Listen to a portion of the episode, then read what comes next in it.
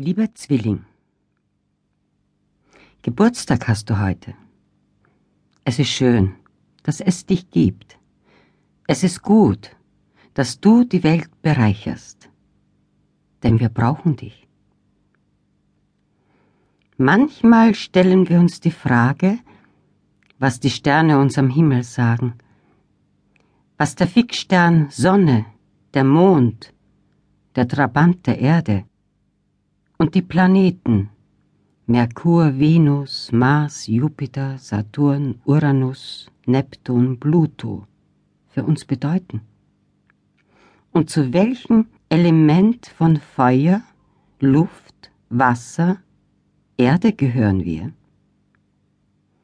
Ist das alles Hokuspokus oder Aberglaube? Nein, lieber Zwilling.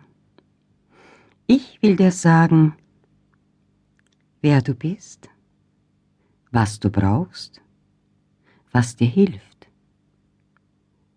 Tauch ein und lass dich überraschen.